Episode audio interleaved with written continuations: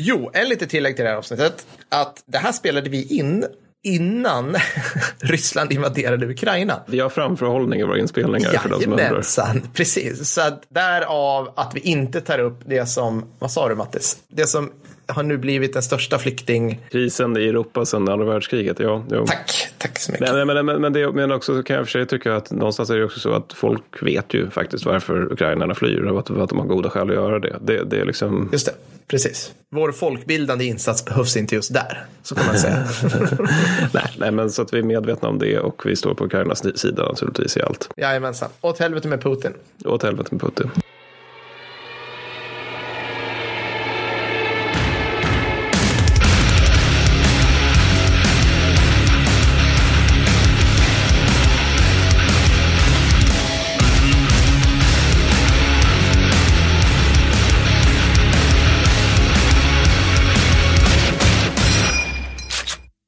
Varmt, varmt välkomna underbara lyssnare till det rätt svåra Mattis, eller i varje fall ska vi kalla det massiva, sjätte, sjätte, Ja. 66, sjätte, sjätte avsnittet.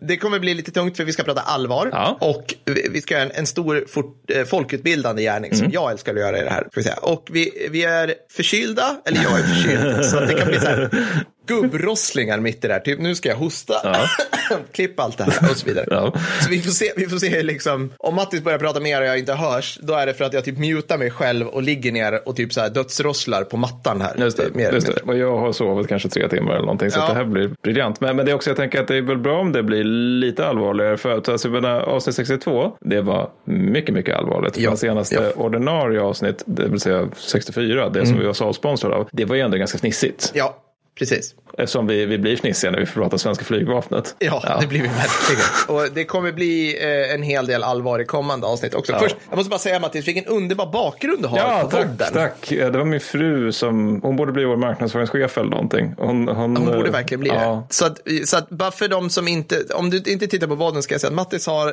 fyra av våra eh, storställande affischer som gör vi via World War Era som man kan hitta länk till på vår hemsida merch shoppa loss. Och sen har du så här, då har våra goa stickers och jag ser något från redigare förr, köttmekaniker, alltså det är, det är mumma. Jag får eh, energi av det här. Det, det här är ju min fru som, som hon återigen är den som kan tänka Ja. oss två. Men och, Ja. hon tyckte att om du får stickers av folk ska du inte visa dem så att de som skickar känner sig lite affirmerade. Så att, jag hoppas ni känner er affirmerade här. Det här är också en väldigt fin bild av Sankt Konrad som, som eh, är i bakgrunden. Är det där? Där i mitten? Ja, jag ska visa den sen. Nice, Ja. vad schysst. Är det någon som har gjort Ja, den? någon som har tecknat den. du- Han, han, det är en, konjak som svävar lite över hans hand där. Alltså, det är Sankt Konrad. Vad underbart. Men ja, Okej, Vad är det vi ska prata om? vi ska prata om flyktingkrigen idag. Ja. Och eh, jag tänker, vi kör våra shoutouts Mm. och sen, sen går vi in i det här liksom, lätt så här, ja, varför pratar vi om det här? precis. som, som vi försöker ha en, en liksom balanserad prat om. Ja. Jag vill bara säga tack så hemskt mycket till Jack Kihlström som är en av våra underbara arbetsgivare som har mejlat in Mm. till oss på Kickstorypodden med 2D at gmail.com. Hej mina kära vänner, vi bara börjar med att säga att ni är bäst, utan tvekan bästa podd jag någonsin hört. Tack så hemskt mycket. Säg som alla andra, jag har lyssnat om er säkert osunt många gånger, men jag älskar er och ni fyller mina arbetsdagar och går Herregud. väl in i mina peltolurar. Ja, det är fantastiskt. Eh, Jack undrar sen vart jag är ifrån, för jag nämner Götene som ligger mitt på Slätta. Och det är inte för att jag är därifrån, tyvärr, för det är ädelt att vara från Götene, utan jag är från Västerås, men jag har släkt där nere. Så nu fick, ni, nu fick du svar, Jack. IRL, och jag vill bara, alltså, måste bara säga det att Gö- Götene är nog det alltså mest inlands-Sverige-namn jag någonsin har hört. visst är det fint? Alltså det, är- det är så jäkla mitt i smeten. Det är synd att det inte är på östgötska, Götterna. Göten. Ja. ja, men det, det är vackert. Det ligger nära sådana här äh, typ civiliserade metropoler som Tiaholm och, äh, och, och sådana här saker. Ja, ja. Och Skövde och Lidköping och sånt där. Det är vackert. Kan vara Sveriges vagga. Kan Ja. inte vara Sveriges. Fair Vi, vi vet Fair- inte. Många Ja, lokalhistoriker tror nog det. De brukar ofta alltid, det, alltså det är alltid så här hembygdshistorikerfarbröder som säger att det var alltså det här som var Sveriges vagga. Och det så pekar de på någon så här random kulle som de råkar bo nära och är Ja. intresserade av. Och då var det också så lyckligt att det var här. Ja, ja. Ja, ja, men det var här Ulf Skötkonung fanns. Okej, Ja, ja, ja. bra. Ja. Källunderlag för detta. Eh, Skön känsla. Lägg ner nu. Ja, All right. Eh, jag har uh, min vana trogen uh, två shoutouts. Och den första är då från vår Facebook-sida som är en Jakob Vidarsson Fries som skriver alltid lite pirrigt när ni släpper nytt avsnitt. Är det liksom kittlar till? Jag har filosoferat lite kring varför folk och jag uppskattar att lyssna på er och har landat i en tanke som jag tror gäller för många lyssnare. Min teori är att det är lite som att det, de få tillfällen som ges för att få umgås med sina småbarnspappakompisar i 35-40-årsåldern. Mycket flams och trams, men inom parentes er podd, slut parentes blandat med intressanta ämnen, ämnen avhandlade på ett otroligt mycket mer intressant sätt än historien normalt avhandlas. Tack för att ni gjorde ommålningen av fasaden uthärdlig i somras. Vi tackar storligen till, ja, Jakob för denna. Och det där är faktiskt en grej. Det, det, det, det, är flera som har hört av sig och sagt att just eh, de, de, de tycker att det är liksom lite grann som att ta en bärs med en kompis det här med att mm. lyssna på podden. Och det, det, det ser jag som en, eh, en, en bara, bara positivt förhedrande. Ja, ja, visst. Ja. Men jag, jag tyckte han slog huvudet på stiken där. För att men är man med, med liksom den typen av polare så det är inte så att man inte, det är inte så att man pratar strunt med varandra. Nej. Man kan prata rätt allvarligt liksom om livet och familjen och, och, och sådana här saker. Men man gör det oftast så här skrattandes ja. och liksom lite så här med, med humor, är min uppfattning. Eller ja, min, min liksom... men, jag tror säkert att det här, det här blir en helt annan fråga, men jag tror också att det här, särskilt om man är man, för jag tror vi killar har, har ofta, vi, vi har, jag tror modern man har närmare till sina känslor än vad man hade när man var på 30-talet och liksom ja. man hade två känslor. Det ena var ilska, det andra var supande. Ja. Men, men, men det är ändå så här, liksom jag gillar att... den känslan, supande som känsla. ja, men, jag, tänker, jag tänker att det, det, är det man är det man har nog närmare till sina känslor, sitt känsloliv än så. Men jag tror ändå det är så att varför män i vår ålder, alltså lastgamla för, för 80-talister, att, mm. att det är så här lite grann att om man ska prata om någonting riktigt, mm. då blir det ändå att man gör det lite ironiskt, säkerhets mm. skull. Mm. ja, Sen tror jag det är helt annorlunda med 00-talisterna, för de verkar vara så oerhört fina, men det, det är ja, en annan ja, fråga. Ja, jag vet inte faktiskt. Ja. Ja, och sen den andra shoutouten var från vårt Insta då, som var Carsot. Och han kommenterade för svinlänge sedan, men jag tar det nu, angående avsnitt 60. Citat Kanada, USAs Kazakstan, slutcitat. Fucking jävla guld. Bara det citatet borde ge en gräddfil till Stora Journalistpriset. Tusen tack för ännu en för öronen motsvarighet till en 60-årig whisky. jag tycker det var härligt. Det var fantastiskt. Det var bra. Eller en gammal konjak. Det finns alla, vad man nu tycker om. Det Precis. Okay. Jag älskar, folk kommer in så här, kommer citat som jag inte minns att vi har sagt. Nej. Vilket är fantastiskt. Jag, jag är lite grann så här, jag hoppas det inte var en annan podd. Bara, så ja, ja. men, alltså, men de lyssnar ju om många av dem. Ja. Det, det, ja, det är väldigt alarmerande. Det, för, det kan jag också säga. Ibland så är det folk som hör av sig och säger i avsnitt nio så sa ni. Och ett tag sedan nu. Eh, du får gärna fylla i vad var det vi sa. Men ja. jag minns inte nödvändigtvis. Apropå det ni refererade till i avsnitt 17. Man bara, ja. Mm, nej, det, där, mm. det är detta som work. Det, det var det där flummiga. Ja, skitsamma. Men vi ska prata om flyktingkrig. Ja, ja. varför ska vi göra det Mattias? Ja, men jag känner att det kan vara lite folk. det är överallt på dig. Eller, vi, vi ja, precis, det här kommer vi aldrig gå levande ur. Inte under ett valår också.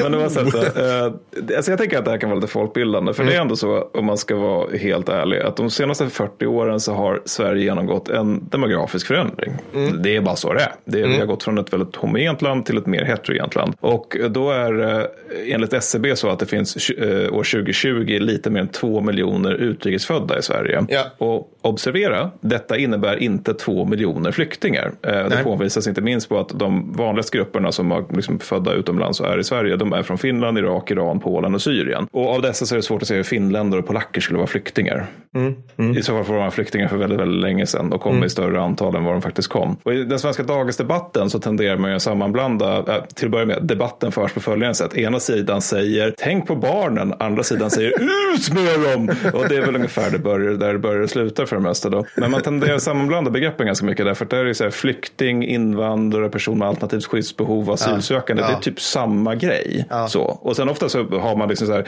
flykting eller eh, migrationsdebatt är samma sak som integrationsdebatten. Och det är liksom olika ord som betyder olika saker. Numera så är antalet ganska få som får uppehållstillstånd på grund av asylskäl i förhållande till det som invandrat av andra skäl. Då. Så att 2020 var det till exempel 10 471 personer som fick upp uppehållstillstånd på grund av alla former av asylskäl plus 5513 som anhöriginvandrade utifrån just flykting och asylgrunder. Då. Och det kan jämföras med att det samma år var 10 869 studerande och 32 382 personer som arbetsmarknadsinvandrare. Så det är mm. liksom, det jag försöker säga att den här gruppen gruppen som vi kallar invandrare eller än värre flyktingar, som det återigen alla som kommer är inte flyktingar, den är, den är väldigt spridd och varierad. Så här, inte minst för att de kommer från olika platser också, vilket ja. är en annan sak. Så, men, det, men ja, men så det jag är ute efter är liksom att det, det, man till vardags kallar för flyktingar och invandrare, det är ganska olika saker. För alltså, inom gruppen asyltagande finns det till exempel alternativt skyddsbehövande, konventionsflyktingar, kvotflyktingar, ja. särskilt i synnerligen ömmande omständigheter, ja. övriga skyddsbehövande och så vidare. Och samtliga kommer hit utifrån olika grunder med olika juridiska ramverk i ryggen. Och gemensamt då för många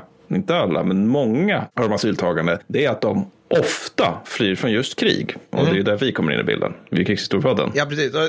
Det här är ju vår vinkel på att liksom förklara för dig, eh, lyssnare, att, liksom, så att du, kan, du kan kanske navigera dig lite grann om du hör typ så här, ah, du är från Etiopien, mm. då, tror, alltså, då förstår du att det inte är en grekisk vinsort. Nej.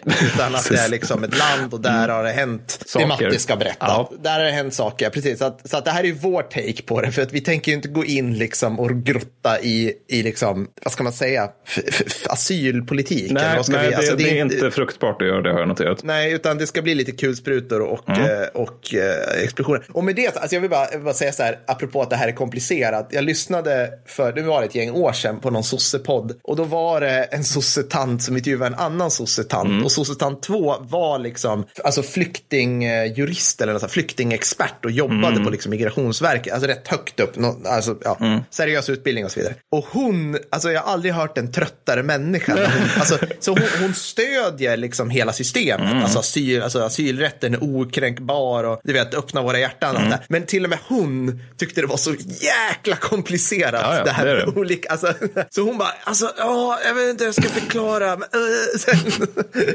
det tyckte jag var så här, ja.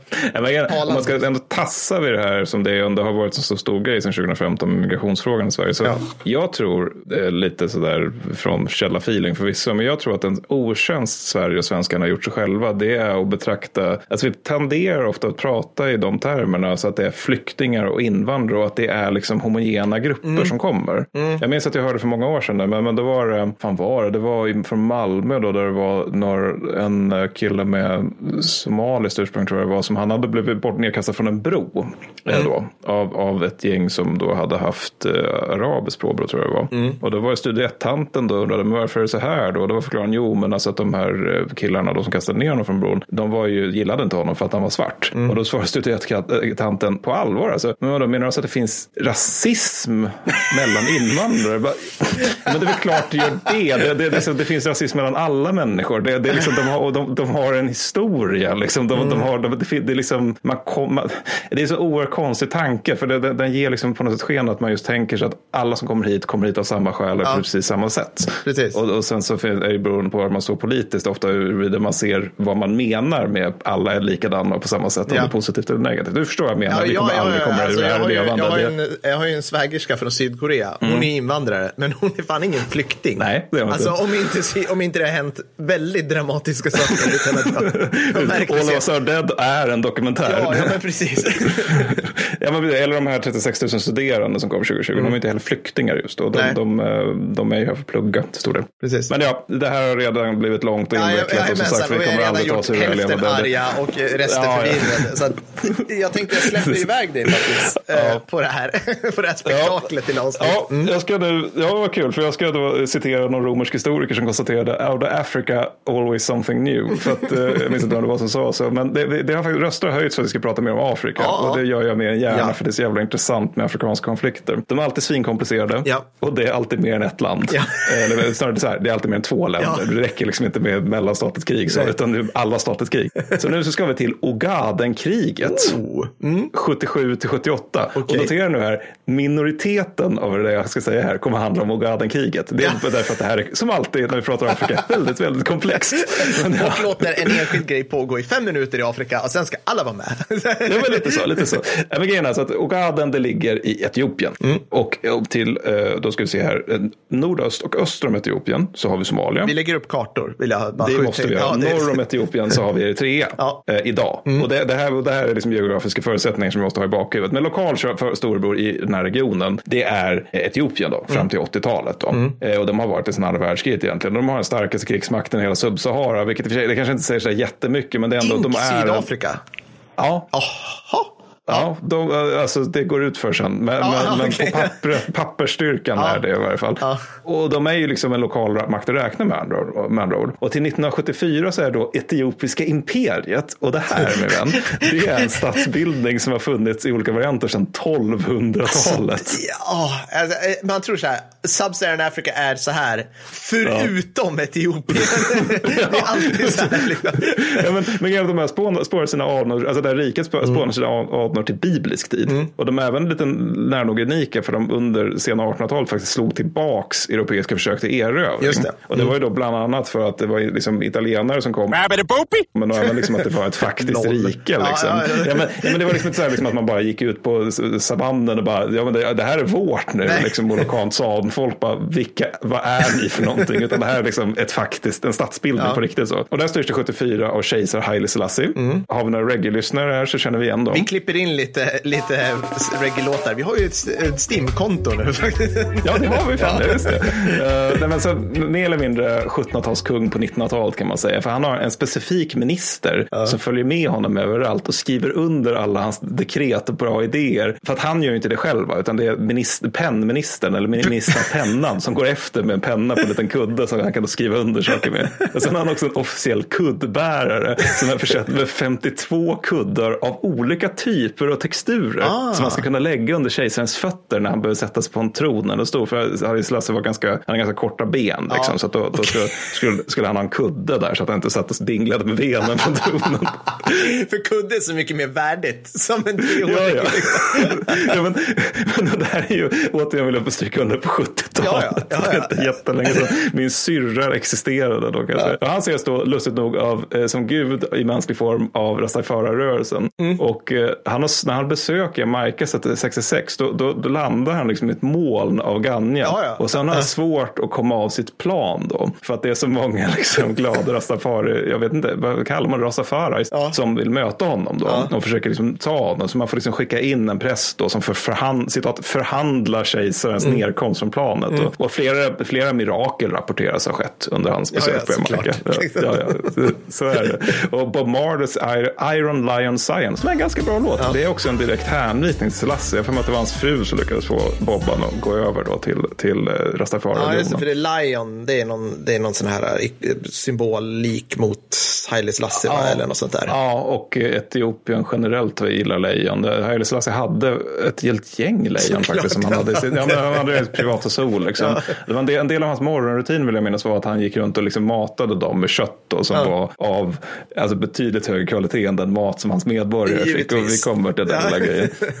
För grejen är att 1974 visade det sig att etiopiska armén inte håller, på, håller med rastafarierna om det här med att det är en faktisk gud som styr Etiopien. Nej. För grejen är att Etiopien har haft svår torka under en längre tid. Även ren svält på sina ställen. Inget bra. Nej. Selassie är dessutom över 80 och börjar bli ganska virrig. Så ofta så att han, han, pås, han inte riktigt förstår var han är någonstans. Och, så där. och Sen så är det också att det är en krasslig ekonomi, vilket är i nästan hela världen på grund av den här internationella oljekrisen som ledde, sig, ledde till att ekonomerna var tvungna, tvungna att hitta på ett nytt begrepp. Det var stagflation. Just det. Vilket var ja, hög arbetslöshet och hög inflation samtidigt. Samtidigt, vilket, ja. ja.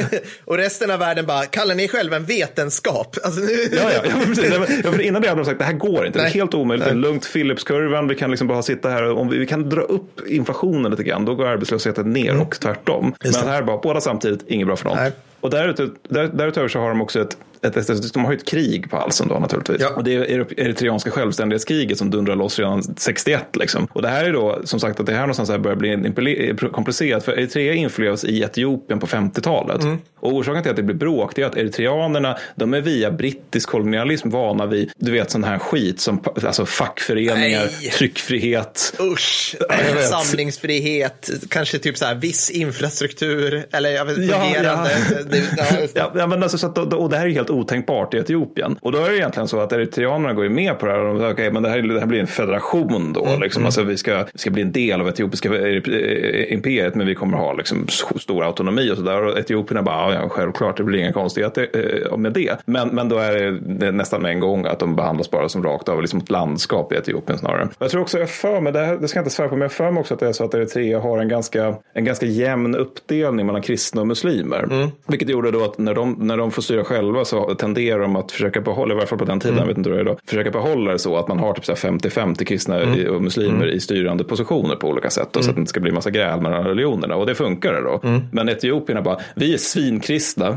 Aldrig i helvete att vi går med på att kättare och hedningar inte, alltså så att så de accepterade inte liksom riktigt det. Och det var inte heller något bra tycker eritreanerna. Nej. Så då blir det en gerilla. Ja. Bör, den börjar med att den heter Elf, den försvinner snart. Och den växer då och, ganska snabbt och Etiopien reagerar på det här med att bomba och bränna byar. Vilket gör att gerillan växer ännu mer. Just det, för det brukar ju annars funka såklart. Ja, alltså bre- precis. bränna byar Ja. brukar ju få, få bukt med gerillor. Det brukar ju... Lex Vietnam, Lex Östfronten. Kolla, det här fungerar bra. Men, nej, men och sen så, utöver, utöver alla problem ovan så har också Etiop- Etiopierna problem med det här med att det är flera myterier som sker i landet bland, inom armén. Ja, ja, ja. Mm. Ja. Låt mig gissa de får typ inte lön eller sådana här saker. Kan det vara... Eh, Hur kan du veta? Ja, ja, ja. Jag är svensk. Ja, men nej, visst, det är precis det. De får inte lön. Africa. Eh, typ ja, men de får inte lön och i många fall får de inte heller mat eller vatten. Nej. Vilket är lite olyckligt Ja. eftersom det är Afrikas horn och till stor del är det ökenland vi Ja. pratar om. Men, men så de gör myteri och gnäller och har sig. Vilket leder då till att eh, Haile Selassie arresteras och förmodligen då stryps han sen 75 i sitt fängelse. Det, det, alltså det, efterträdarregimen påstår jag för mig att han dog i komplikationer efter en prostataoperation. Men han- förmodligen är det så att han stryps Mm. och eller liksom tas av dagar på något sätt. Och sen begravs han, vill jag minnas, under dass då. Så att det liksom inte ska bli massa uppståndelse över att kejsaren är död. Nej. Och sen Rastafari-religionen, de accepterar honom som död typ så här 2000 någonting. Ja. Alltså att nu Ja, ja. död, Ja. 30 år efter faktumet. Men ersättare till Selassie, då blir Derg, eller Dergen. Och välkommen nu till den afrikanska alfabetssoppan. Ja. Mm. För att Derg, det står då för, naturligtvis för Samordningskommittén för den väpnade styrkorna, polisen och den territoriella armén. Såklart. Och det här är liksom en junta som leds av major Mengistu Haile eh, Mariam. Och han är för övrigt ovanligt högt upp för att vara en av de här som tar makten på 70-talet i Sub-Sahara. För annars brukar de typ vara sergeanter. Men han är åtminstone major. Ja, liksom, så ja, det, det är ja, alltid nu något. förstår jag vad det är. Bara högt upp. Så här, bara, Ja, ja, ja. Nej, precis. Ja, men alltså typ Idi Amin var ju sergeant och Ja. så vidare. Men, men, men Mengistu han är någon form av socialist, Ja. typ. Liksom. Ja. Alltså, det är så här rätt vagt politiskt budskap. Det är så här Etiopien först säger han. Så typ Donald. America first, which is why I alone can fix i it. grund och botten. Då. Men, men, alltså, men han gör ändå saker som är så här lite vagt socialistiska, som är typ att han konfiskerar adelns egendomar. Obs, det finns alltså en a- jordägande adel Ja, ja, i det här ja. landet. Lex medeltiden, som du sa. Ja, men lex, ja, precis. Men så tvingar nu studenter för att undervisa slash arbeta på landsbygden och förbjuder privat ägande. Det är lite blandning där. Lite Pol Pot här, lite, lite Mao. Lite, ja, Ja, ja. Men man tar, men det är gott och blandat på sig Ja. av auktoritär kommunism i grund och botten. Ja. Och det här leder ju naturligtvis då till att det är uppror överallt snart i Etiopien. Och Eritrea så dundrar det loss på allvar 76 eftersom Dergen vill inte förhandla Nej. med, med, med liksom eritreanska grillorna då. Och den där badass eritreanska grillan, de, de spöar ju naturligtvis etiopierna ordentligt, kontrollerar snart landsbygden och belägrar städerna. Ja. Men Gissus lösning på eh, uppror i själva Etiopien och Eritrea, det är det givna, det vill säga strampa fram armé av bönder med primitiva gevär, liar och klubbor. Mycket bra. Skicka in dem i Eritrea och hoppas på det bästa, bara via ren mängd. Ja, de tog torskar ju naturligtvis Ja, mot, mot men det är också så här, ja, men så att han körde barnkorståget fast mot Eritrea Mm. på 70-talet. Och sen visste genom Dergen då, de vill liksom kompromissa lite grann. Så jag tycker att vi, okej, men säg då att vi är socialister, då ska vi vill, ändå folkets bästa, hjälpa Mm, de fattiga, allt sånt där. Men Gisto, han skjuter ihjäl dem för att han tycker de är tråkiga när de är på väg mot ett möte 19, 1977. Ja. Han, han deltar personligen i avrättningen också, varför inte? Ja. Och sen gör han det enda rimliga, det vill säga röd terror, vilket innebär så lite planlöst Ja, mördande av aristokrater, fackföreningsledare, ungdomar, kyrkliga ledare och så vidare. Mm. Och här är då dödssiffrorna någonstans mellan 10 och 750 000. Okej. Det är ett spann Det är där. Mm. ett spann där. Man skulle vilja veta vilka som bara så här, tio. det, det är vår, varför, ja men tio, tio tror vi. Liksom Ja, ja, men, ja, men så att, men det, man kan nog tänka att det är många i varje fall. Ja, hur många år har det pågått vid det här laget? Alltså nu är vi framme vid 77. Ah, okej. Så att, eh, det är nu vi börjar faktiskt komma till själva Ogadenkriget. Då. För, för innan vi kommer till själva Ogadenkriget måste vi dock till Somalia Per. Oh, äntligen. Dags att blanda in lite flera. Mm, precis. För Som- Somalia vid den här tiden styrs av en mekar som heter Siad Barre. Och Ogaden, det är som sagt det är en del av Etiopien eh, sedan 1897. Och det är glesbefolkat, torrt, mest lite utspridda så här, boskapsfarmar som driver runt med till skötare. Då. Inte mer än 8 procent av Etiopiens befolkning bor här. Då. Så uppenbart då, så här, krigsviktigt riktig terräng att kriga Ja, om. ja. Problemet är dock att en ganska stor del av landsortsbefolkningen i Ogaden talar somali. Det vill säga det är språk man talar i Somalia. Och Somalia det upprättas 1960 och de vill ha de här eh, nomadstammarna Haimins Reich då.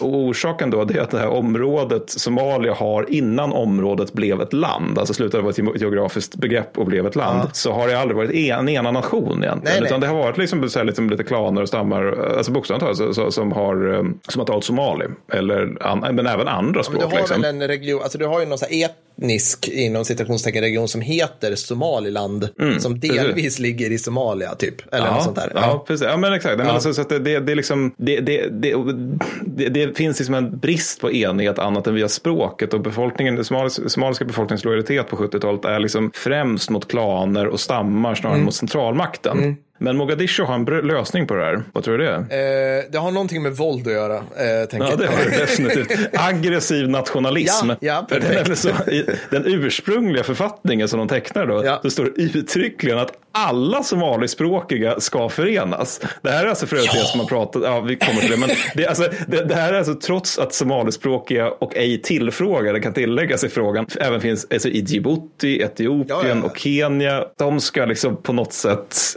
Reich då. Det, Å- Återigen så här, 70, så här afrikansk postkolonialism som bara, vi lånar från panslavism här och du, du, och bara, Ja, men, alltså det, här, det är ju exakt så, för att det, det här, det, sånt här blir ju alltid bra naturligtvis. Mm, ja, ja. Men det är också att det är väldigt mycket Serbien 1914 Ja, över det här. ja. Där, där man, sa, man, sa uttryckligen Belgrad, där det finns en serb finns Serbien. Mm, det vill säga, vår målsättning är Storserbien, punkt. och, så, och så antar jag att så här, eh, vad hette han, Abbas Barre, eller Barre, Barre. Just det. Han sa så här, Volks, eh, vänta, Volkssomalis, alltså.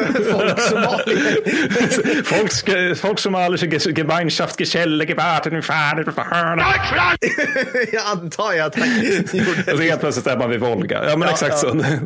Ja, men det, är lite åt det hållet alltså. Men, och han också, han grundar då, eller i varje fall somalierna grundar, Västsomaliska befrielsefronten, det vill säga WSLF i Mm. Ogaden. Då. Och somalierna de, de har fått hjälp av Sovjetunionen att bygga upp sin krigsmakt i utbyte mot ryssarna för att bygga lite flott, sköna flottbaser på somalisk mark. Då. Mm, Men en kul grej är att sen Dergen tog över så stödjer även Sovjetunionen Etiopien. De stödjer alltså båda aktörerna. här. Ja, ja, ja. Och Dergen säger då som sagt typ, alltså, någonting till mig. Vi är socialister och ryssarna bara kliar sig lite i huvudet. Så jag förstår inte. och sen så går de med på det. Att ja, men ni är väl någon form av liksom, socialister, Ja, socialister typ. Och samtidigt då så ser Barre eh, anarkin i Etiopien som ett tillfälle. Så han börjar skicka citat frivilliga slutcitat ur somaliska armén för att gå med i det här eh, WSLF, då, den här motståndsgruppen i Ogaden. Och samtidigt börjar USA kännas lite obekväma med att Mengistu då som stött fram till 77, för de bara, ah, kanske kapitalist, jag vet inte, typ, jag vet inte. Att de, de, de, de, tycker att det är lite tråkigt och så de börjar upp, binda upp sig med Barre istället då, i Somalia. Ah, okej. Så att det som har hänt är att supermakterna har liksom bytt lillebror. Ja, smart. Ja, men det kan man väl göra. Det kan... Ja, men det var under kalla kriget Ja. där det händer. Och det, det säger kanske någonting om vilken, ah, skitsamma. Men, men det är också typ, för Sovjetunionen stödjer ju alltså båda då. Så att Mm. båda stödjer Etiopien och den ena stödjer Somalia. Ja, så det är bra. Mm, Det- men ja. kriget då, som vi äntligen kommer till, det är juli så inleder somaliska mekförband en offensiv då mot Ogaden. Mm. Och de tar då staden Jijiga i augusti. Och en tredjedel av etiopiska armén upphör att existera. Ja. Alltså den här som vi... ja, Högafflar, eh, liksom den.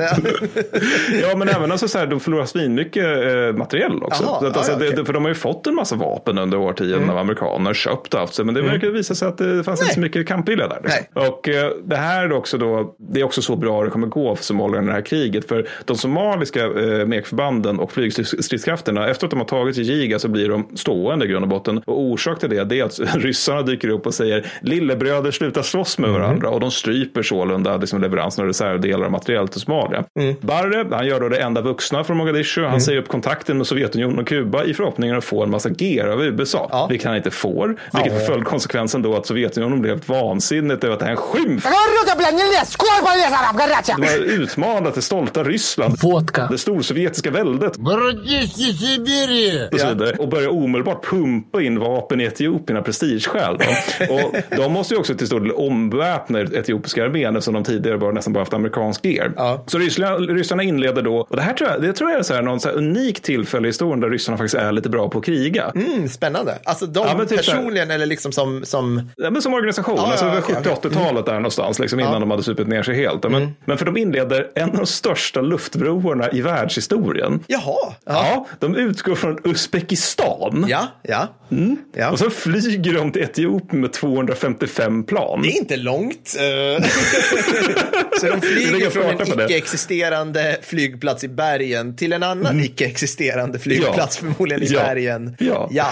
Ja, men alltså det är ju faktiskt, det måste vi säga, det är ju liksom rysk ingenjörskonst. Jag tror ingen har någonsin sagt så här att de inte har tillförlitliga flygplan som inte klarar pissiga förhållanden. Det, det. Mm, ska vi nog ge dem, tror jag, eh, faktiskt. Ja, men också att liksom bara planeringen av det här är ju svårt. Ja, liksom. men det, alltså, du har ju, alltså, i alla de här rövigaste konflikterna i modern tid så har det alltid så här en bit in dykt upp typ civila flygfirmor bestående utav uh, people that dug like this. Yes, yes. och så typ säger de så här, behöver ni understöd av våra vitmålade före detta Sovjetbyggda Mi-4 helikoptrar Mm. som liksom går, alltså så här, det, det är typ en förstorad båtmotor med tre rörliga delar. Ja. Det finns inget som kan gå sönder i de här. och folk bara, jajamän, och de där bra. jävlarna flyger bra. Mm, ja. Ja men, ja, men precis, och, och, men via den här luftbron så får Etiopien också fram till 78 500 stridsvagnar, 400 artilleripjäser, 85 flygplan. Det är ganska mycket att bara flyga. Ja, alltså. ja. Men sen, så, sen 77 finns det dessutom rådgivare från Warszawapaktens MVP som vi brukar kalla dem, Mm. det vill säga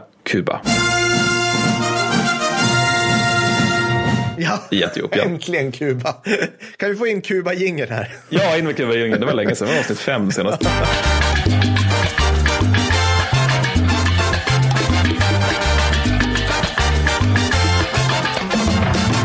men alltså, kubanerna, de, de, de, de är ju främst där för att rådgiva då, som sagt. Men de, liksom, de, blir helt förfa- de förfasar sig över de etiopiska generalerna och anser att alla utom två borde få sparken dag ett. Liksom. Och de misströstar också lite grann den här folkmilisen som Mengistu låtit mobilisera. För den här består av så här vagt mot- motiverade bönder utan läskunnighet. Ja. Så ergo gör Havanna det enda rimliga. Ja. De skickar 24 000 man till Etiopien.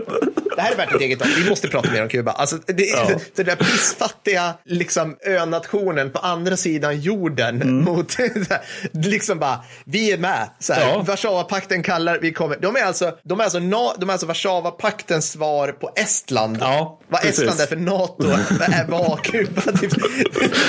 Kreml ringer, är ni på? Ja, vi är på. Vi har inte ens sagt vad det är, vi kommer.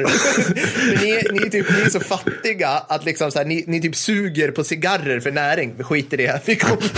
ja, men, ja, men precis. Alltså, exakt, man, men också betänk säga att under samma period typ så är de ju också i Angola. Ja, exakt. Ytterligare som vi har pratat om i ett annat avsnitt. Som Ja är, visst, avsnitt fem. Men, men, så det är liksom, de, de projicerar makt till två länder samtidigt. Det är ju nästan supermaktstatus över Ja. det. Ryssarna de tar det lite med piano, de skickar 1500 man. Mm. Men det handlar uppenbarligen inte om rådgivning längre. Men tanken är då att ryssarna ska få sköta stridsflygkrafter, staber och utbildning. Klassiskt, eh, klassiskt Sovjet-style med andra ord. I Precis. alla sådana här krig. Ja. Precis, medan kubanerna, de dyker upp med mekförband och luft, eh, luftburna förband. Ja, ja. De ska anfalla, det Ja. är deras grej. Då. Så etiopierna de får uttryckligen instruktioner om att ni får inte föra befäl över varken sovjetisk eller kubansk trupp. Nej. Det är förbjudet. Ni får inte ens vara med i planeringen för ni är för dåliga på det här. Och så, för, som ett exempel liksom, så signalsparar så ryssarna och kubanerna ivrigt liksom, då för, på somalierna Ja, då, för att se om de kan få någon, någon information. Och det är ganska lätt för somalierna skickar alla sina meddelanden i klartext. Liksom, man inte orkar koda det hela.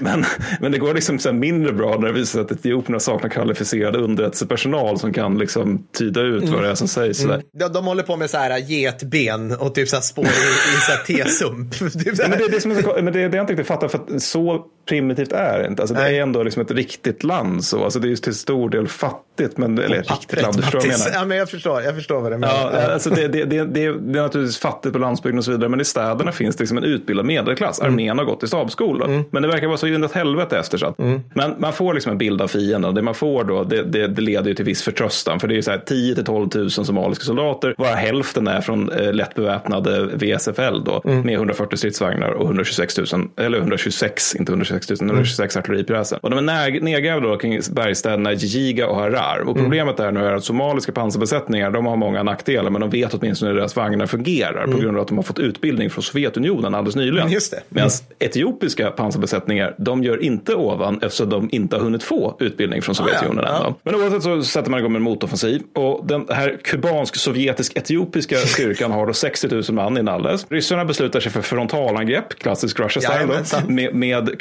kubaner och maläten etiopisk folkmilis mot Harar. Då. Ja. det här borde ju gå helt åt helvete, men det gör det inte för att de gör samtidigt en kringgående rörelse med etiopiska, en etiopisk reguljär division och en, ett kubanskt fallskärmsregemente. Ah. Så det här inleds 6 februari 78 efter ett eh, etiopisk-kubanskt-sovjetiskt flyganfall då, som smulat sönder den somaliska logistiken. Ja. Och eh, när man är färdig med det här då så börjar man sedan släppa napalm och klusterbomber och de stackars somalierna. Det, somaliernas förluster är ganska raskt på 3000 man och man tar mängder med materiell då med minimala egna förluster som, för att betala för mödan. Så Harar intas ganska lätt medan somalierna retirerar till Jijiga. Mm. Och faller Jijiga, jag förstår att det inte är alla som har så här helt bergsäker koll på var Jijiga ligger och sådär. Men, men, men, det ligger i, i nordöstra Etiopien kan man säga.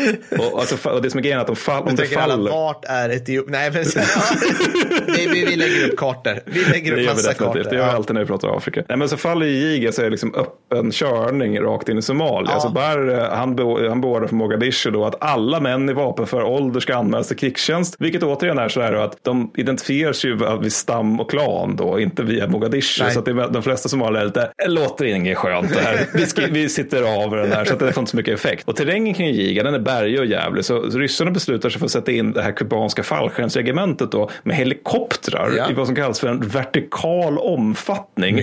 Medan kubansk motorskytte och folkmilis och etiopisk folkmilis ja. anfaller framifrån. Då. Och det blir totalt tre vertikala omfattningar. Då. Den tredje sätter ner kubaner då bakom Jijiga. Ja. Och det här blir sånt fullkomligt clusterfuck för de tre somaliska brigader som håller staden. Ja. Att de, de förintas. Ja. Det är så 12, 1200 man som lyckas ta sig hem. Så 9 mars 78 så avbryter Bare och, Bare och Gaden. Och då är det alltså att ryssarna och kubanerna började slå alltså under, lite mer än en månad innan han gjorde det. Så mm. det är en satans effektiv operation. Den blir till och med så här typexempel inom Warszawapakten hur man ska genomföra anfallsoperationer. Okay. Sen kan man för sig tänka sig att NATO hade kanske varit lite biffigare motstånd. Men... Det tror, tror jag inte en, en somalisk brigad är nog lika mycket bra som en västtysk säkert. det är Samma paritet i stridsförmåga. Ja, ja.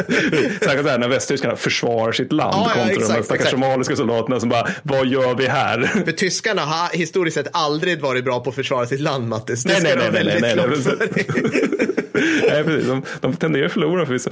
Men oavsett, alltså, somalierna, medan de retirerar så följer också en flyktingström på 750 000 personer mm. som inte vill vara kvar i Ogaden. Och orsaken till det, det är att de är somalispråkiga och att orsak två då, det är att Mengistu är en rövhatt, varför man förväntar sig ganska stora repressioner i Ogaden. Ja. Och resultatet av det här då, av de här 750 000 flyktingarna, mm. det är eh, flyktingläger i Somalia, mm. i ett land då som har, är ganska fattigt och inte riktigt har kapacitet att hantera ett mm. flyktingläger eller stort flyktingmottagande. Det är ökade klanmotsättningar. Mm. Det, de här leder på sikt då till Bares fall. Mm. Sen också leder, de leder också till omfattande repressioner, vilket snart leder till ett inbördeskrig 87, ja. Vilket leder till failed state som senast 91, eventuellt 89. Ja. Och det är alltså utifrån ett försök att ena Somalia. Nu någonstans så gemene liksom lyssnare får upp så här Black Hawk Down i huvudet ja, 93. Precis, så där, där... där, kan ni haka på. Ja, precis. precis. Det var där västvärlden noterade att det här hände. Mm. Men, men återigen, det är ett försök att ena landet så blir det en failed state. Mm. Mm. Ja, Krig är bra jävla dumt. Ja. Jag har tänkt på det någon gång. liksom, alltså, ja. det, det, och så kan man ju gå tillbaka till möjligtvis, jag gillar inte det här, för det fanns ju säkert kloka europeer som satt och drog upp landgränserna mellan Somalia. Och det är ett tecken på det, ett tydligt tecken på det som jag kommer till min prat alldeles strax. Det är när man ser att det är raka linjer. Så här. Det är då man vet att det är... Det är mycket klokskap då. Ja, mycket. Men linjal kör vi här liksom. Mm. Jag har bara lite, några ja, sista ja, punkter, men, men sen är det över. Men kostnaden för kriget är 16 000 etiopiska förluster, 11 000 somaliska förluster. Så etiopierna led betydligt högre förluster faktiskt. Och sen 400 kubaner som, som räknas förluster var 160 stupar. Men bara en form av postskript då, så att Mengistu han blir allt mer en ny kejsare efter det här kriget. Mm. Så han flyttar mellan, liksom hela tiden mellan allt större och allt mer dekadenta palats och sitter kvar till 91. Ja. Och innan det så innan han driver in det stackars Etiopien i en svält som kostar omkring en miljon människor livet 83 till 85. Vilket ledde till mycket så här live aid och sånt där på 80-talet. Ja, det var där det Live Ja. Aid. Okej, det var... Ja, men jag tror, ja, precis. För det kom ut så mycket pressbilder som var så jävla vidriga av barn med svinstora magar och jätte, ja du vet, allt det där eländet. Men det där, är det där första som, alltså är, inte det, är inte det då som västvärlden liksom upptäcker att typ ett, Afrika finns och två, Afrika är alltid svält. alltså det, det är liksom memen skapas där med. Exakt, för det är också en fördom som Afrika ingalunda alltid är svält. Men, men det var ju så här, typ så här, Bob Geldof fick ju för sig att kontinenten, det existerar ingen mat där Nej. överhuvudtaget. Eventuellt var det där också aktivt negativt. All right. Men ja, Ja. skitsamma. Och där, sen så, eh, Mengistu då, efter att han hade gjort alla de här fina grejerna då, så vände han sin krigsmakt mot Eritrea och Tigray som en annan del av Etiopien då. Och där skriver de då Eritrea mot EPLF och Tigray mot TPLF. Oavsett, det här resulterar bland annat i Jag klipper in Operation... den här Monty Python-sketchen från Life of Brian. We're the people from men- Eugene. The only people we ate more than the Romans the fucking Judean People's Front. And the Judean Popular People's Front. Oh, yeah. Split. Split. And the People's Front of Judea. Splitters. The People's Front of Judea. Splitters. We're the People's Front of Judea. Oh. I thought we were the Popular Front. People's Front. Ja, men det här resulterar bland annat i Operation Röd Stjärna där man sätter in 140 000 man i Eritrea. 40 000 förluster senare har man kastats ut. Ja. För eritreanska eh, med grillan är ganska badass. De har säkert alla handa med eh, dåliga sidor, men de kan slåss. Och de etiopiska armén, liksom, de kan nätt och jämnt hålla städer i Eritrea och håller till 88, bara så här, vägen mellan Etiopien och Eritrea som går genom Tigray, där man också slåss mot en annan gerilla då förstås. Så EPLF spöar etiopiska armén vid Alfapet 1988. Det är största slaget i Afrika sedan El Alamein. Ja. EPLF tappar 500 man. Ja. Etiopien 18 000. Jag vet. Mm. De är ganska bra på att slåss. så 89 då så lämnar de sista kubanerna Etiopien och bara, nej vi orkar inte. Sovjetunionen bara, vi håller på att kollapsa, ni får inga fler pengar. EPLF tar hela Eritrea ganska raskt. TPL, eller, eh, TPLF byter, byter sedan namn till EPRDF Ja, men- och intar Addis Abeba.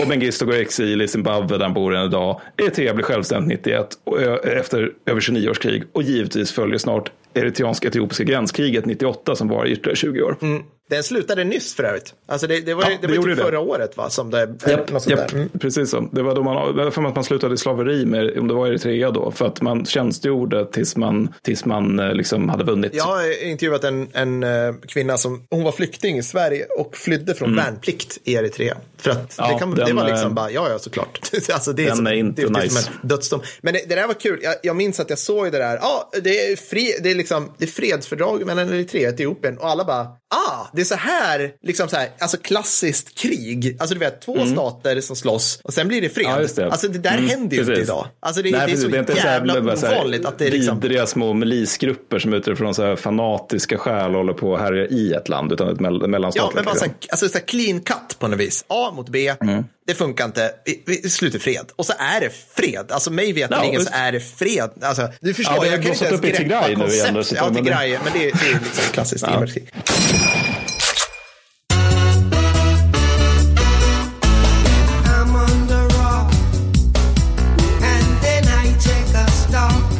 Gösta Selassie, den sista levande släktingen av den store kejsaren, bjuder nu upp till dans, bokstavligt talat, med sin östafrikanska kriget Revival Tour. Den går av stapeln i Jamaicas inland och turnébussen, en ombyggd T55 som där eldröret även tjänar som en gigantisk holk. Fett! Vi uppmanar givetvis inte till drogbruk här i podden, men om vi säger så här. Jag hörde att du har skaffat dreads, Mattis. Jajamän. Yeah! Häng med på den svängigaste meetupen ever och alla får skjuta AK i luften under refrängen. Wop, wop, wop. They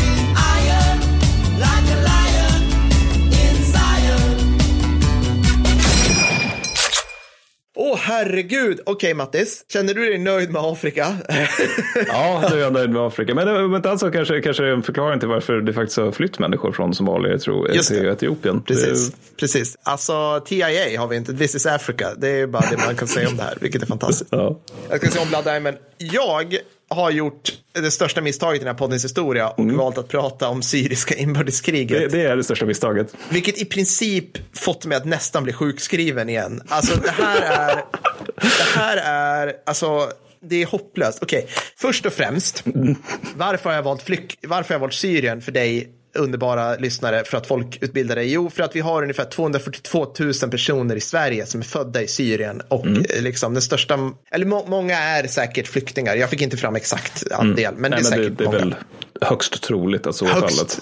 Ja, precis. För det, och jag menar, det kan ju också ha varit innan kriget drog igång för nu tio år sedan, en counting, så var det ett rätt pissigt land av många anledningar. som vi kommer till. Så ja, Syrien, det är ett land lika mycket som Affe är det, skulle man kunna säga. Jag hänvisar till min utläggning i Svenskar i krig angående det. Eh, men det, det är lite, alltså så här, det är återigen så här, om du, om du vill liksom, om du vill gråta en skvätt så liksom ta liksom etnoreligiösa kart kartor och lägg på dagens gränser så ser du så här, why oh why är det så här dåligt liksom. Det är inte så konstigt. Den har samma typ av, alltså östra och södra, det är liksom samma typ av blåsa igenom gräns som typ östra Polen och Ukraina har, det vill säga den europeiska slätten.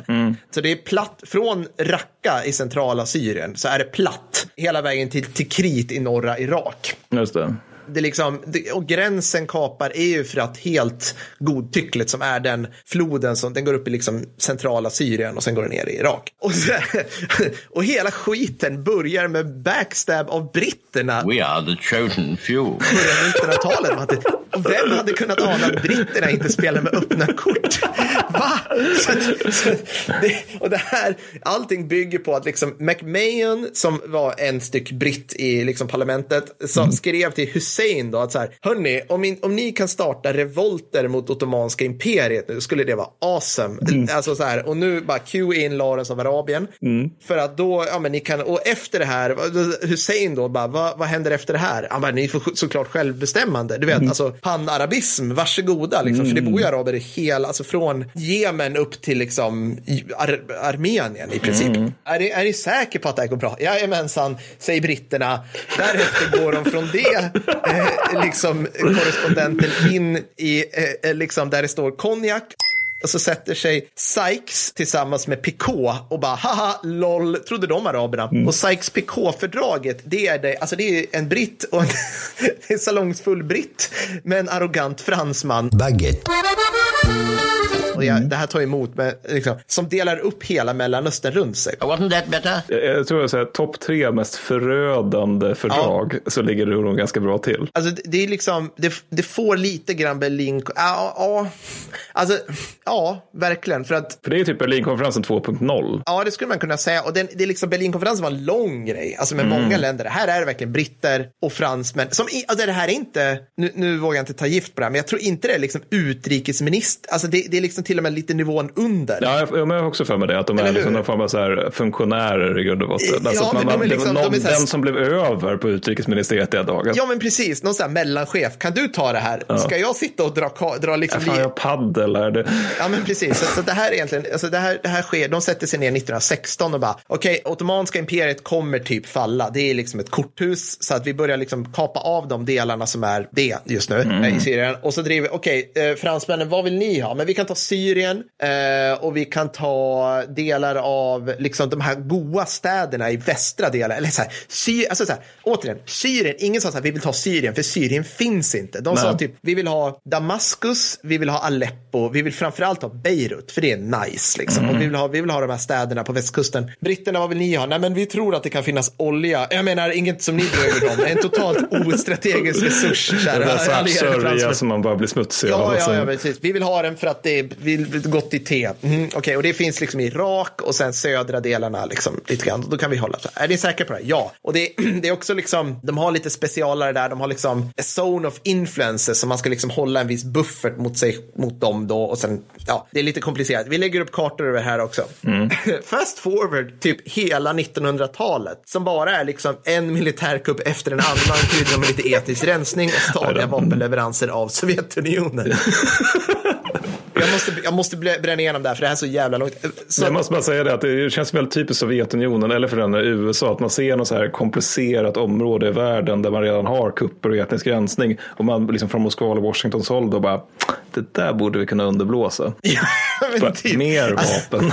mer vapen. Ja, men för det är liksom, och vid det här laget då så, så eh, har du en släkt, Al-Assad-släkten. det är hans son då som tog över 2000 och de, de har styrt Syrien sedan eh, 1970. Tänk, tänk liksom, tänk Saddam egentligen, för de är Mm. också shiiter. Och det här är det som är grejen, alltså det är ju städerna som man bryr sig om här, för att Syrien är, var och är relativt urbaniserat, men fattigt som fan och liksom eftersatt, Mm. kan man säga. Men är det på det sättet som det ofta är i lite fattigare länder, att, att städerna är liksom ungefär som i liksom Europa, men att landsbygden är på bronsåldern? Ja, men typ. Exakt så.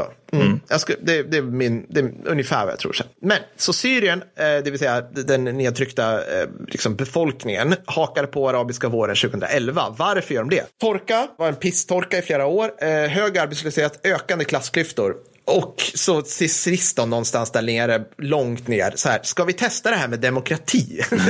alltså det, är- det är Ja, alltid ja. liksom efter mat och va- det kommer långt ner, en Ja. distant tredje plats kan man säga det här. Men ökande klassklyftor och där är liksom lite av det här utan att gå allt för MP säger man så här, det här är en, en av de första krigen som, som det ligger, alltså grunden är den här torkan som är man-made skulle man kunna säga. Men det vet jag inte. Och det börjar, skit det börjar precis som i typ Libyen, Tunisien, Egypten med mera. Alltså, om ni minns arabiska våren, det är liksom fredliga protester, diktator blir nervös, skjuter på folk, folk tar till vapen. Och, och där vill jag minnas också, alltså utifrån inte att jag läst på, utan som Mm. jag minns när jag upplevde det, att de hade ett jävla, en jävla disciplin, syrierna. Alltså att det var så här att vi demonstrerar och sen börjar helikoptrar surra omkring över demonstrationerna med liksom Mm. sidoskyttar som bara mejar ner folk som demonstrerar. Varpå de bara, vi demonstrerar vidare. Och Ja. att det var typ så ett halvår innan folk faktiskt började ta till vapen på allvar. Ja, jag, jag, jag tror det. Jag, jag kan inte ta gift på det här, men det, det är lite av min minnesbild också. För att det dröjer relativt, alltså nu är vi framme i 2011 och det är egentligen 2000, alltså 2012 som jag kommer till. Jag ska försöka bena igenom åren lite grann som det drar, drar igång. Men i slutet på 2011 så är det en liten spexig vändning. För att som, jag- som jag sa, folk till vapen. Slutet av 2011, vändning. uppenbarligen, en uppenbarligen ansenlig del av armén begår fanflykt och ansluter till, till rebellerna. Så att det är liksom, okej, so far so good innan det här blir riktigt komplicerat och grimdark. Liksom.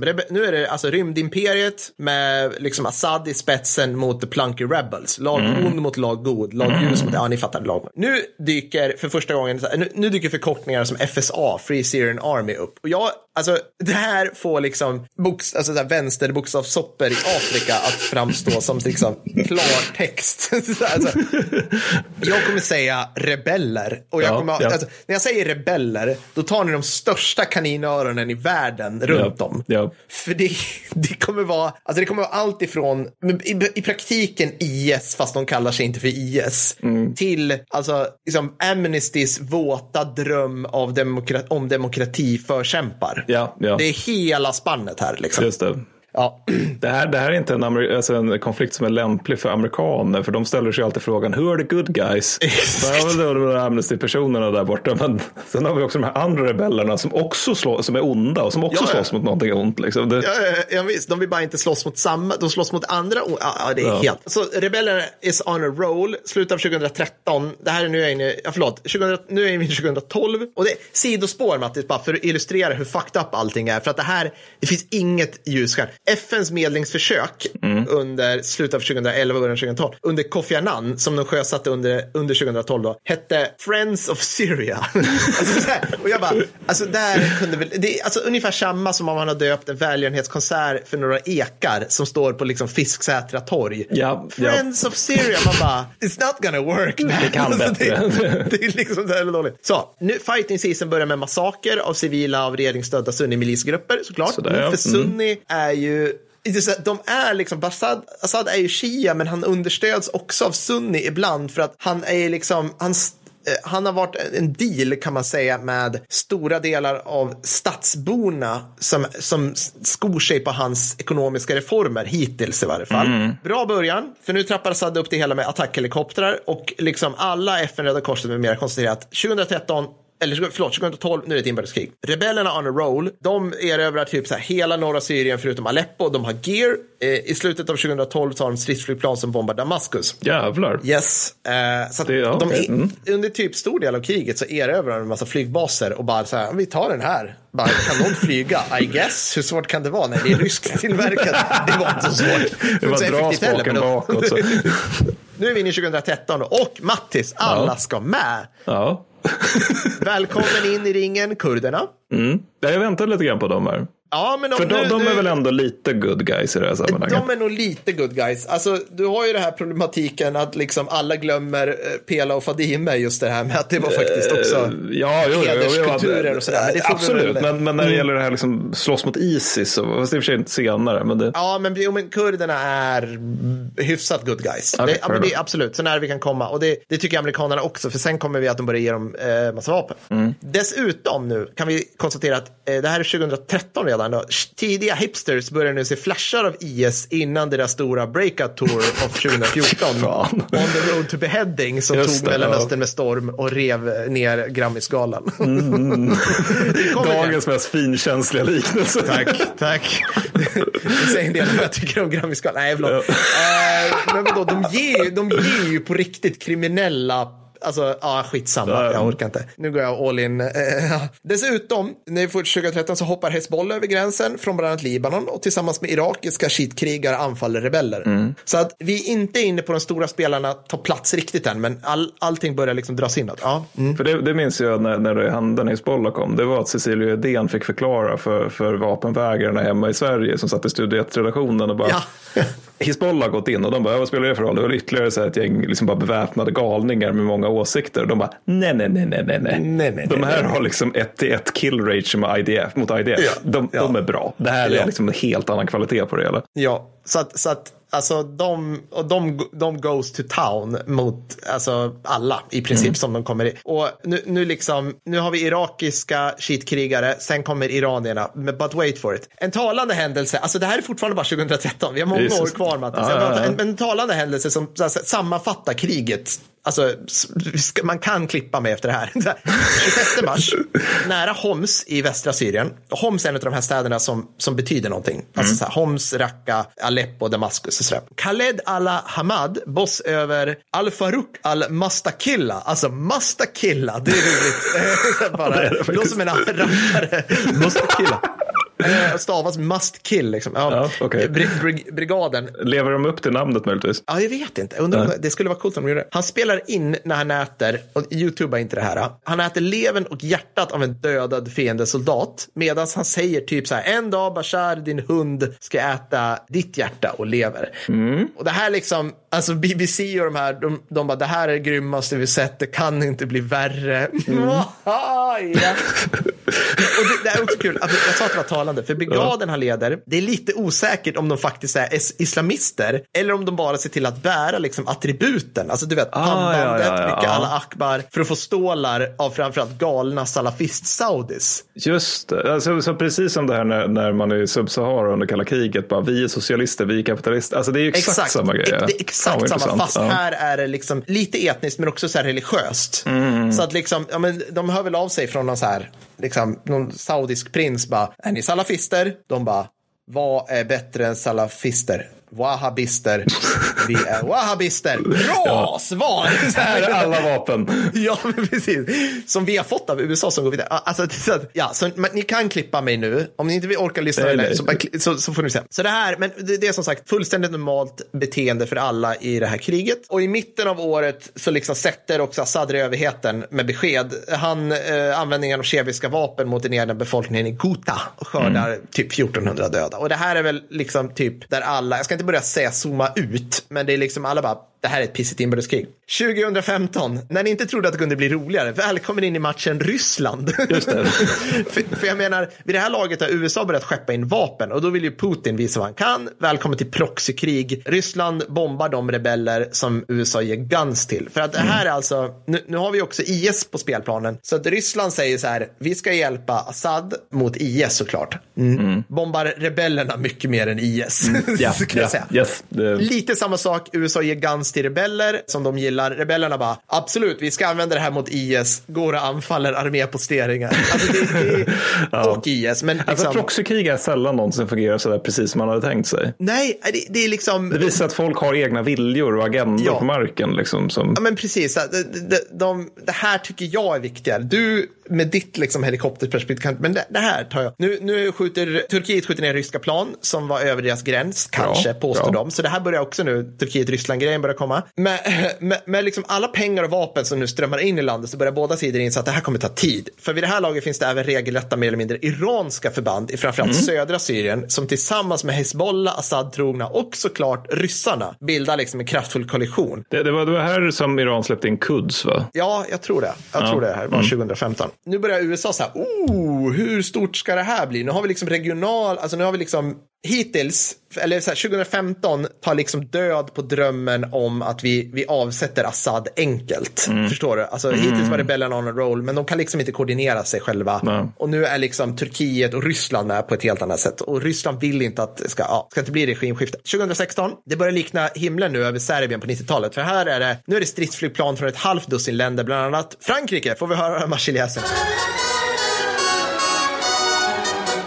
Som i, som i två olika läger bombar varandras proxygrupper och alla bombar IS som nu har blivit definitivt utsparkade ur norra Syrien av kurderna då och av rebellerna. Så att nu har Kobani, om du kommer ihåg Mattis, belägringen av Kobani, Ja, visst, Kobani visst. I, norra där vid gränsen, den har liksom spelats över. Och jag menar, helt ärligt, det var liksom en, alltså det är också så här, ja, svensk media tyckte det var svinhett. Men det, det är också så här, ja, det hände på tio olika ställen samtidigt. I, alltså, det, det var inte så jävla viktigt. Alla visste liksom att Turkiet kommer förmodligen inte låta det var väl mycket den här, bild, det var väl mycket den här bilden av att det var liksom det här lätta kurdiska infanteriet som, som hade så här hemmagjorda pansarskjutefordon Ja. som ändå mötte liksom ISIS-krigare som hade stulit en massa liksom riktig materiel. Så det var väl Ja. mycket det som var alltså, tilltalande med den tanken. Men, men det, är bara lite, det är väldigt intressant att lyssna på det här, för menar, det här är ju någonting vi har levt med i tio år som du säger. Mm. Och Isis är ju verkligen en parentes i ditt narrativ just nu. Ja, ja, ja verkligen. Alltså de har ju redan förlorat. ja, ja, ja, alltså de har noll staying power. Noll. Nej, de har mördat jättemycket och sen så har de, ja, mm, ja det, nej, det är intressant att säga. Det, Ja, men så att det är pissigt. Alltså, IS, så här, vi, vi tänker på det som Syrien och det börjar egentligen i Syrien som en slags utbrytargrupp. Det där kan vi göra ett helt avsnitt om vad IS är. Men framför allt är det ju pissigt mot yazidier och Ja. kurder i Irak. det är ju rakt av folkmord mot, mot yazidierna. Ja, ja, ja, ja, ja, jag försöker inte spela ner det. Nej, nej, nej, nej, nej, nej, det var inte så jag menade, men bara apropå. Ja, precis. Alla bombar alla, alla bombar. Lite ljusning, ett partiellt vapentillstånd som typ höll mellan ungefär februari och någonstans under juni 2016. I varje fall i vissa områden, mellan vissa grupper. Alla bombar ändå IS och Ja. vissa andra terrorgrupper för att återigen, det finns typ minst ett dussin större liksom, islamistgrupper som strider Jesus, ja. här.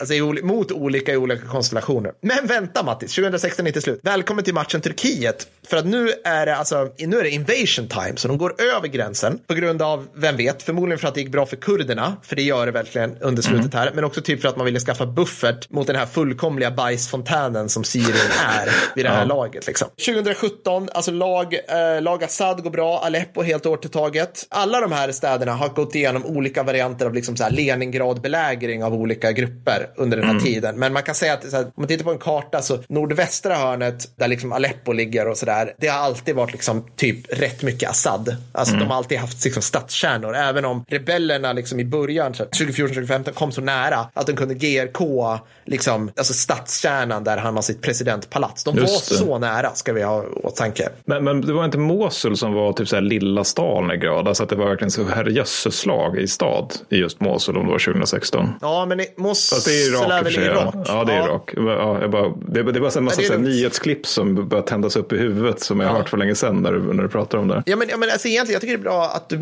blandar ihop dem. För, Mm. för att det är, alltså, återigen historiskt så är det stadsstater egentligen. Alltså, Ja, så det är det det kommer ifrån. Så att vi, pra, att vi pratar länder. Alltså, ja, så, så, så Bashad är ju, alltså, förlåt, Assad är ju, eh, han är liksom borgmästare av Aleppo. Det är inte dåligt. Mm. Nej, nej.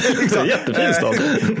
Ja, precis. 2017 då, USA stänger ner sitt projekt att träna och utrusta rebeller. Så, och det här är Obama, nota Mm. bene. Det, Trump kommer sen. Barack Hussein Obama. Men nu, nu liksom backar de lite här. Så generellt kan man säga att det mesta går vägen för Assads del av spelplanen. 2018, vid det här laget, jag ska säga 2018, så slutar egentligen en stor del av bevakningen av alltså, Syrienkriget. Alltså, det, det är liksom, man ser markant nedgång i vad vi tycker är intressant här. Men är det för att Isis är definitivt krossat nu att vi, vi, vi lyckas ju som västvärld inbilla oss att det är vi i västvärlden som är offren för Isis? Ja, det är något åt det hållet. Eftersom de begick många terrordåd i väst, nordvästeuropa framförallt, Ja. då, vilket var hemskt naturligtvis. Men, nej, men alltså, missförstå mig rätt, men alltså, det är ju liksom hundratals europeer som mördas av Isis-svin. Ja, liksom. ja. men, men det är ändå så att det är tiotusentals syrier och iraker som mördas av samma grupp. Men, men, vi, men, men är, är, är det liksom därför liksom, att de är borta ur leken nu?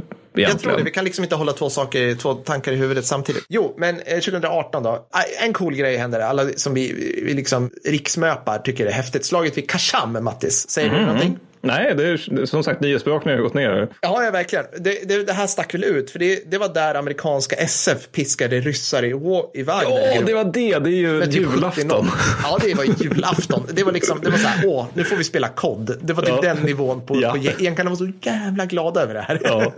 Men det var ju alla så SF-sidor som heter så här softnewspod.com. Ja, ja, ja. liknande. De hade ju så härligt att de här liksom radiosamtal, Det- budskap ja, som ja, kom ja. ut från Wagner Group. Så här, vi är här för att begå lite krigsbrott. Oj, Josafar. Ja, ja, men det, var, det, var liksom, det var tivoli. Det var liksom, Ja. USA bara, åh, äntligen ska vi avgöra saker med indirekt eld och luftstridskrafter som, som så snäviga operatörer med balla Ja, skägg leder in. Äntligen, det är Mot precis där. som, som dyker upp Ja. i mekaniserade formationer. Ja. Det är inte bara gömmer sig i jävla berg. De är här på ett fält. Varsågod. Det, det, är liksom, det är lag ond med plus ryssar. Det är, liksom, det är perfekt. Så här. Att det här inte har gjorts en film om det där. Alltså, ja. Men det kommer, det kommer. Det kommer, det kommer. Då hittar man, det händer. Turkarna fortsätter säga att de ska besegra random utpekade islamistgrupper, men bombar mest kurder. Just det. Mer brott mot mänskligheten med kemiska vapen, signerat Assad, mycket mindre dock än Gota. Nu börjar det liksom bli proxy av proxy, det vill säga Israel, som mer eller mindre skitit i kriget hittills, passar på att bomba iranier som är i Syrien.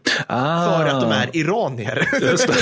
Alltså nu är det bara så här, de är där och alltså, Ja. det, det blir liksom, det, blir, det, det, är bara, det är bara ett battlefield-område. Liksom, det, just det. Och nu har vi för övrigt, alltså vi har revolutionsgardet i Syrien också. Ja, just det. Men det är väl nu, om inte tidigare så finns ju Quds Force definitivt där nu. Ja, ja, precis. Stormakterna eh, börjar liksom karva upp liket här. I september kommer Erdogan och Putin överens om att skapa en buffertzon i Idlib, nordvästra delen av Syrien. Och det är det här, liksom, Idlib är liksom det mest, jag kan tänka mig att det är det mest civiliserade, eller det mest uppbyggda. Aleppo ligger där och lite sådana här saker. kanske är det som fortfarande är uppbyggt efter allt detta krigande. Ja, Trump vinner presidentvalet och säger eh, Syria, mm, not so much anymore. Eh, och backar ur liksom. Nobody would be tougher on ISIS than Donald Trump. 2019, alla har glömt Syrien nu, men jag skiter i det. Utan det femte interrebellkriget drar igång. Nu säger ni, men Per, du har inte nämnt de fyra föregående. Nej, för att alltså jag har sagt det bara. Jag vill bara liksom, ni fattar vad som pågår. Det här pågår hela tiden. 23 mars, Syrian Defense Force förklarar IS som besegrade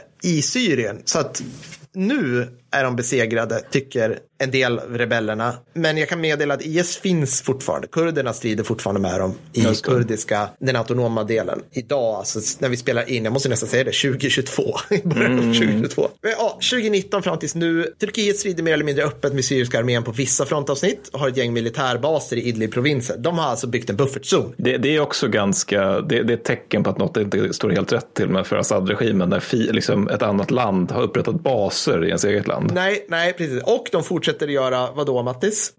Bomba kurder antar jag. Ja, ja Mm, perfekt. yes. Eh, Assad beter sig som att skiten mer eller mindre är över samtidigt som man kontrollerar lite mer än halva landet. Ja, Liksom. men det är ju att- bra ändå. Är, Men han har de viktiga delarna återigen. Alltså den här öknen, pff, liksom. Minst ett dussin rebellgrupper, islamister allmänt Assad-kritiska grupper håller inte med honom. Så att det här fortsätter ju. Nu har det hänt någonting som heter, alltså amerikanska sanktioner har fullständigt skändat den syriska ekonomin som är i fritt fall. Jesus.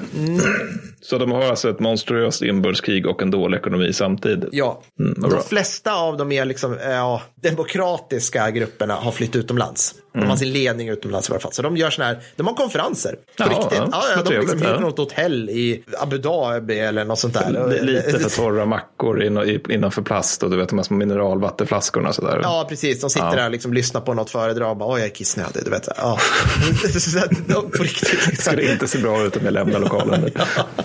ja, men och nu, nu liksom, eh, så, alltså, här är, man märker tydligt att liksom nyhetsrapporteringen nu är liksom att de flesta medier har liksom lämnat Syrien. De, Ja, är liksom, de kollar på östra Ukraina. Så nu handlar det mer om så här, vad säger stormakterna till varandra? Lavrov Mm. säger X om Syrien, Assad säger Y och så där håller på sådär. Generellt är det Turkiet och Ryssland som håller i taktpinnen. USA har Liksom, de har fortfarande förband, men eh, det, små förband i den kurdiska delen där de försöker ha, ha deconfliction grejer, alltså så här att skjut inte på varandra. Så de, men de gör såna grejer som att du vet, åka, liksom, de passerar ryska fredsbevarande förband på vägen. Och du vet, försöker att inte bara Ingenting ska hända, det är inget easy. ja, eh, så att Ja, det högintensiva delen av kriget har hittills varvat ner, vad vi Vad vad är vet. dödstalen uppe på vid det här laget? Alltså minst en halv miljon döda. Mm. Eh, minst. Och sen är det liksom, alltså, och det här är framförallt flyktingnivån är ju vansinnig. Alltså Turkiet Mm. invaderade Syrien egentligen för att de, delvis för att de tröttnade på att ha vansinniga flyktingläger på sin sida av gränsen. Mm. För de bara, ni måste tillbaka, jag orkar, vi orkar inte mer liksom. Så det är ju deras sätt att liksom skåpa tillbaka folk liksom till den här totala failed staten. Liksom. Det är, alltså, reflektionkolon är ju att det inte är sådär jättekonstigt att folk, folk har flytt efter den här utläggningen. Nej, det är verkligen inte konstigt. För att, det, alltså, återigen, det är liksom inget vettigt land. Nej, men också det är ett gaskrig. Vi har inte Ja, haft så ja, många sådana. Det, det, Ja. det var jättetråkigt att uppleva förmodligen. Det, Ja, precis. Nej, fy fan. Åh, vad deppigt. Jag kan i och för sig tycka att en av de deppigaste grejerna med det hela här, eh, det är att jag minns hur ändå det var. Nu jag vet att vi har dragit över tiden, Mm, men jag tänker ändå säga det. För jag minns hur det ändå var 2011, där man tittade på de här nyhetsrapporteringarna. Okej, FSA finns, ja, men det låter ju lite lovande sådär. Uppenbar despot som håller på att skjuta på civilbefolkning i ett halvår och så innan det bara var dålig. Ja, I alla fall jag tänkte, men det här kanske, det kan, de, det, man såg ju på hur det var vid Libyen då, liksom. Men de störtade en diktator Mm. Ja, som blev sådär, lite sådär efteråt. Men, men de gjorde ändå det. Man tänkte, okej, då kanske river ner en till diktator. Men jag tänker att en extremt deppig grej utöver en halv miljon döda, det är ju den här insikten att Assad kommer ju sitta kvar. Och att alla är på något sätt, alla utanför Syrien är lite så här att, ja, nej, vi, vi kommer inte ta bort honom, vi kan inte ta bort honom. Det, det är liksom, vi vill bara försöka tänka bort det där nu. Ja, han backas ju av Ryssland. Av Putin Ja, som vill ha kvar sina militärbaser och vill whatever hans mål är i det här läget. Test, vapen, alltså det är vapentestningsområde för honom Ja, i stor utsträckning. Liksom. Alltså, om man vill ha någon ljusning, då har ju kurdiska Rojava som alltså en själv, självstyrande autonom del Mm. av nordöstra Syrien. Det lever i en osäker existens, det ska Ja. jag säga. Men den finns fortfarande i inspelande stund. Så att, Men det är väl det där också att de har, de har ju ett visst självstyre i norra Irak också, kurderna. Mm. Så de, de är ju så två av tre från egen stat nu. De behöver bara Ja. ta det där turkiska området också. Så, Precis. Vilket kan vara lite bitigt i sig. Men vilket kan vara lite jobbigt. NATO går i krig med Syrien för att skydda Turkiet. Ja, Ah. precis. Ah, jag vet inte. Så det var det. Jag hoppas du har lärt dig någonting om Syrienkriget, du som lyssnar.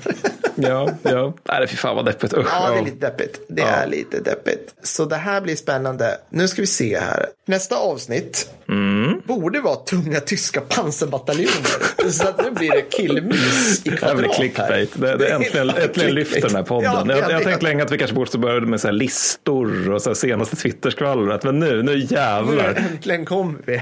Jag tror att killarna, killarna kommer inte ha mys så mycket som när vi hade avsnitt 23 om Axel Maktans specialförband. Ja, just det. Det, Det var det förra mest klickiga vi har haft. Men nu Ja, så tunga nu- tyska pansarbataljoner. allt ni vill veta.